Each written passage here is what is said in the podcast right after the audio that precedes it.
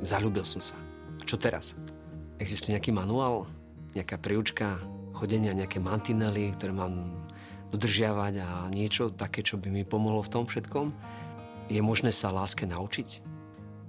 A predsa, ako hovorí Ján Pavol druhý., nie je nič užitočnejšie, potrebnejšie, ako sa učiť láske.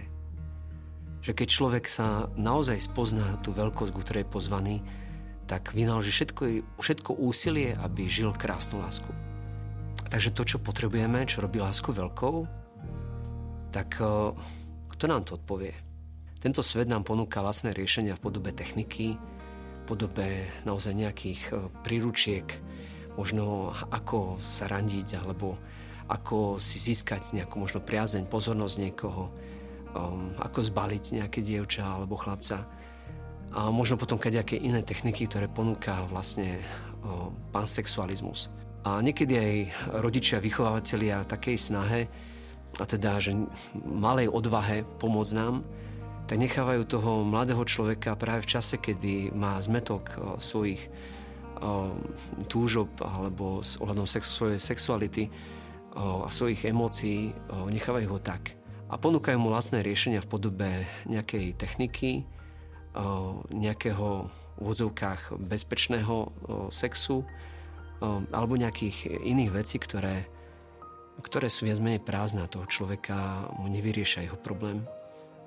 Je to vôbec problém? To, že som sa zaľúbil, nie je problém. Potrebujeme hľadať naozaj akoby to, že čo vlastne prežívam, čo sa vlastne stalo. Objaviť, že ako vnímam vôbec lásku. Je to rozum alebo cit? Je to rozhodnutie vôle, nejakého chladného rozumu? Alebo je to nejaká nezriadená vášeň? Tak svätý Tomáš Akvinský vravel, že láska je prítomnosť. Prítomnosť milovanej bytosti v nás. A že láska najprv začína ako vášeň.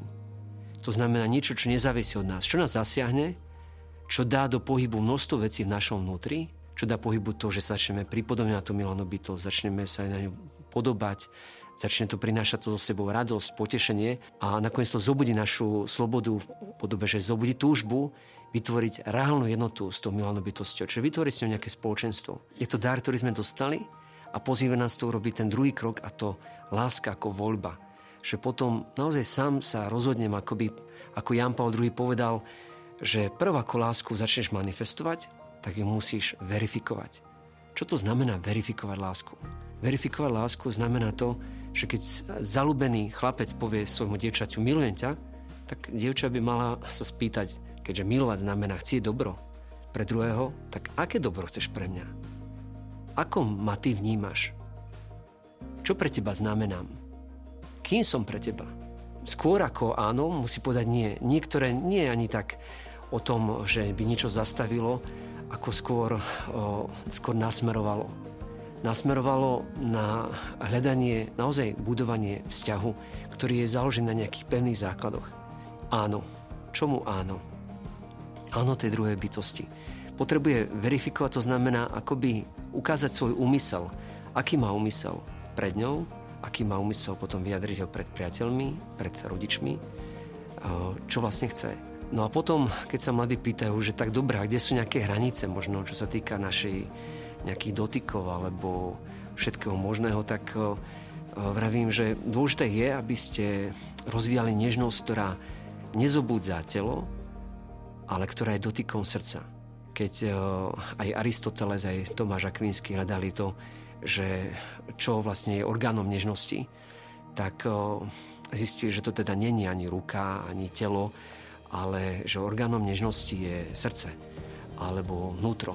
Že naše telo akoby schováva nejakú, nejaké tajomstvo osoby. Že nie len, že ja mám telo, ale ja som telo. Preto nežnosť, ktorá nezobúdza telo, ale ktorá je dotykom srdca toho druhého človeka. To znamená, toto sa potrebujú učiť, aby potom raz, neskôr, keď povedia naozaj to svoje áno, tú svoju voľbu, keď urobia tú životnú voľbu, tak aby naozaj tá ich láska vlastne mala už dostatočné základy na to, že potom aj v tom svojom vzťahu už budú vedieť aj sa potom už učiť aj nežnosti, ktorá zobúdza telo a ktorá ich pripravuje na vzájomný dar seba samých, ktorý bude potom rásť aj v čase.